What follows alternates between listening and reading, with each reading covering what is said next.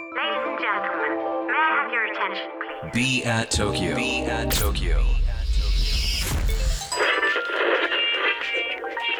Cultural apartment. Cultural apartments. Be at Tokyo. Be at Tokyo. Cultural apartments. Produced by Be at Tokyo. 皆さんこんばんはビアと東京土井地博です 東京からまだ見ぬカルチャーを生み出すためのラジオプログラムカルチャールアパートメントプロデュースドバイビーアと東京、えー今週はですね、えー高島屋ウィメンズファッション、えークリエイティブディレクターの長尾よしみさんをお迎えしお話を伺っていきます、えーまずは簡単にですが私の方からプロフィールをご紹介します。えー以前ですね高校卒業後、えービームスボーイ札幌店に、えー入社されてその後ですね、えーセレクトショップスタッフを経験され2012年より、えー現在の高島屋、えー高島屋のセレクトショップスタイルエディットのバイヤーとして国内外のブランドの買い付けや店舗デザインビジュアルマーチャンダイジングその他 PR などもご担当されていると。いうことですね。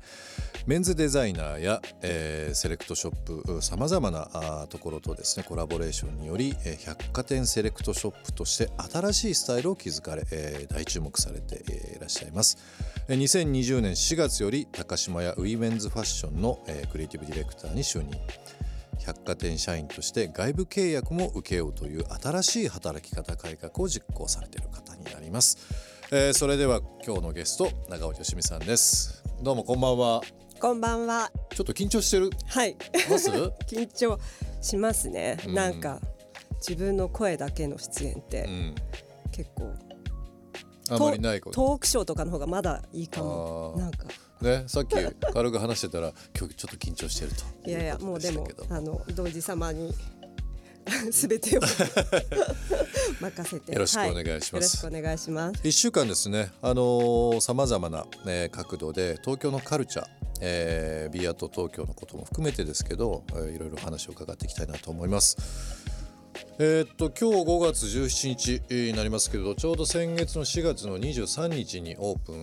ンして、えー、ビアットスタジオ原宿ができてその時のあのお披露目の会にね長尾さんお越しいただきましたけども、その時以来ですねはいそうですね。なんかあの一月近く空いてもあまりこう久しぶりって感じがしないのはいつも SNS 見てるからかな。確かにあとまあご近所様というのもあり ご家族も含めてそうなんで会うす。機会も多いですそう。あの私の家族も長尾ファンなんでいつも格好とかもそうだし休みの日今日何着ていこうかなっていう時によしみちゃんがあこれ着てたから真似しようと思うんだっていう会話はえー結構娘同士の中でもいつも可ます。愛いですよね。娘さんたちがえー本当に。とんでもないです。あの百貨店ってまあビームスだったりだとかいろんなショップが入ったりしてるんですけどそのはい。オリジナル企画っていうのって、なかなかこうあまり表になってない中で長尾さんのご尽力とかももちろんセンスがあってこのスタイルエディットというのがですね、もう本当に今海外のバイヤーはもちろんそうですけど、まあ、我々業界の中でも非常にやっぱり注目していてまだ百貨店ってどうしても老舗のイメージあるじゃないですか。そうですね。高島さんなんかも今年何年なんだろう。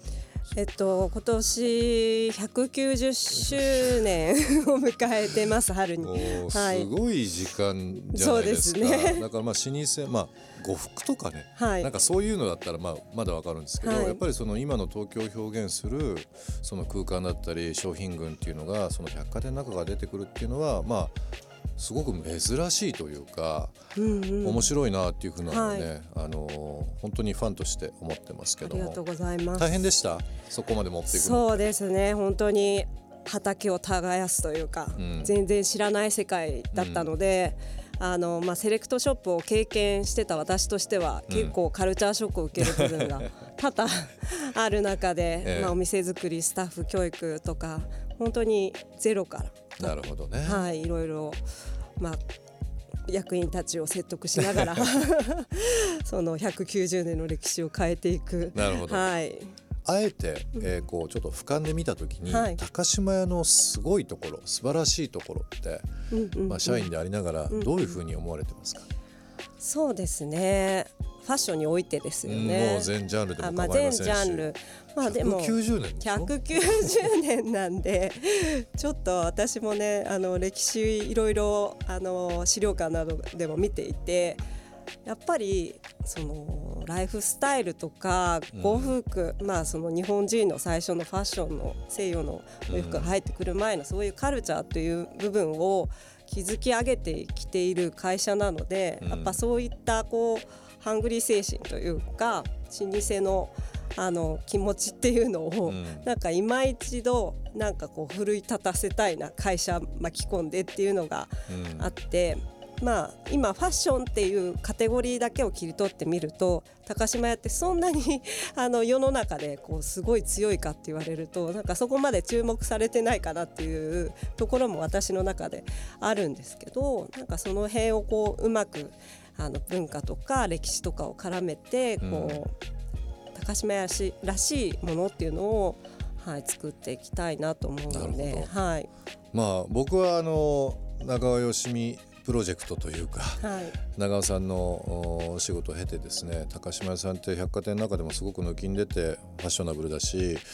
本当にクラフト民芸、えーという部分あとはまあ飲食街も含めてうん素晴らしいなと思うんですし、そうですねはい。でこの間ふとその日本橋、えー高島屋本店に行った時にですね屋上周り行ったんですよ。あはい。ちょっと散歩しようと思って、建物としても最高ですね。そうですね。もうドアノブから、まあ、昔のものがうまく残って、えー重要文化財なので。重要文化財だから本当に買い物としてもいいんだけど日本が残すべき東京が守るべきその盾としてね、はい。素晴らしいなと思うので、はい。長尾さんの中でこの日本橋高島屋の中で、ここ見てよっていうなんかこう昔ながらの作りだとか蛇腹残のエレベーターじゃないでしょうか。やっぱそこそこあそこやっぱり素敵ですよね。あと中央階段もすごく素敵で、うん。まあ柱にこうアンモナイトが入っていたりとか、残されたままなので、でもやっぱりあの蛇腹のエレベーターは皆さん結構感動されますね。ね。エレベーターガールがいて、素晴らしい雰囲気ですよね、はい。ああいうとこ行くとねやっぱりちょっとおしゃれしていこうとかねなんか週末家族でデパート。そうそうそういいですよね。まあこのご時世、まあ、百貨店とか店舗ってやっぱりいろんな影響を受けてるとは思いますけども、長さの中でだからこそ今できることとか、うん。えーコロナというものと、まあ、共存しながらですけど、はい。我々の生活、まあ、仕事とどういうふうなあー関係値なのかっていうのをちょっとお聞かせいただいてもいいですか、はい、そうですね。まああの去年コロナをまあ今もですけど、うん。まあ私たちが最もこうちょっと苦手としてたデジタルのあの世界がこう当たり前になってきていて、うん今一生懸命追っかけながら、まあ会社もいろいろ考えながら、私たちバイヤーも日々バイヤーとかディレクターもこうオンラインで売っていく仕組みとかをこう変えているところではあるんですが。えもちろんそういったこうデジタルというかオンラインで売れていく世界というのはこれからどんどん広がっていくのかなというのはあのそれが普通になっていくのかなっていう,、うんこう私もこうオンライン苦手派だったんですけど、うんオンラインで買うのが当たり前になりつつあるこの日々を見てるとえそうですね。はいまあ、そこはちょっとこういろいろこう時代に合わせてうん変えていかなくてはいけないのかなというのもあるんですがやっぱりこうフィジカルで伝わる部分っていうのは百貨店としてしっかりあのお客様に次の世代に伝えていかなくてはいけないところっていうのも役目としてあるのかなっていうのもあるので。うんやっぱり先ほどあのおっしゃっていただいたようなああいう建物の中で感じる新しいカルチャーだったりとかあのカルチャーのミックスだったりとかっていうところは、あの今後ディレクターとしてその辺は改めてその現場っていうところも見つめ直していきたいなと思ってます。僕もなんかいつも思うんですけどそのフィジカルの場所リアルな場所の定義っていうのは空間づくりに基づいた一つ一つの理由だと思うんですよ。うんなぜこの階段を上るとこの部屋があるんだろうとか、なぜここに物が置かれてるんだろうと。なんかこうウェブ上ネット上で体験しえない一つ一つのこう過程みたいなものっていうのが何か形になって立体的になってそこにはしっかりとした温度人という温度っていうのがあるのがやっぱりリアルな場所なのかなっていうふうに思うので、はい。うん、なんかあの長尾さんの話聞いてて、まあ、自分も日々考えてることと重なってるのでなんか一緒に本当のそのお店の定義とか空間の定義っていうのをなんか一緒に考えていきたいなと思ってますけどね。はい。 Cultural Apartment produced by B@ 東京、えー、今週は長尾よしみさんをお迎えしています。明日も引き続きよろしくお願いします。よろしくお願いいたしますビーアット東京東京からまだ見ぬカルチャーを生み出すための Cultural Apartment それが b アット東京情報を発信するメディアであり才能が集まるスタジオであり実験を繰り返すラボであり届けるためのショップでもある。決められた方はない。集まった人がブランドを形作る。オンラインとリアルな場でつながりながら発生する化学反応が次の東京を代表する人を物をカルチャーを作り出す。Cultural Apartments. Produced by Be at Tokyo, Be at Tokyo. カルチャールアパートメンツプロデュースドバイ b アット東京今日の放送はいかがでしたでしょうか、えー、リスナーの皆さんからのリアクションもお待ちしております。番組への感想リクエストなどお寄せください。また今注目のクリエイターなどぜひぜひ教えていただければなと思います。アドレスは b アット東京の頭文字を取って小文字で bat897.interfm.jp 小文字で bat897.interfm.jp ツイッターではハッシュタグ小文字で bat897 ツイッターではハッシュタグ小文字で bat897 をつけてつぶやいてください。それではまた明日この時間にお会いしましょう。b アット東京の土井地博でした。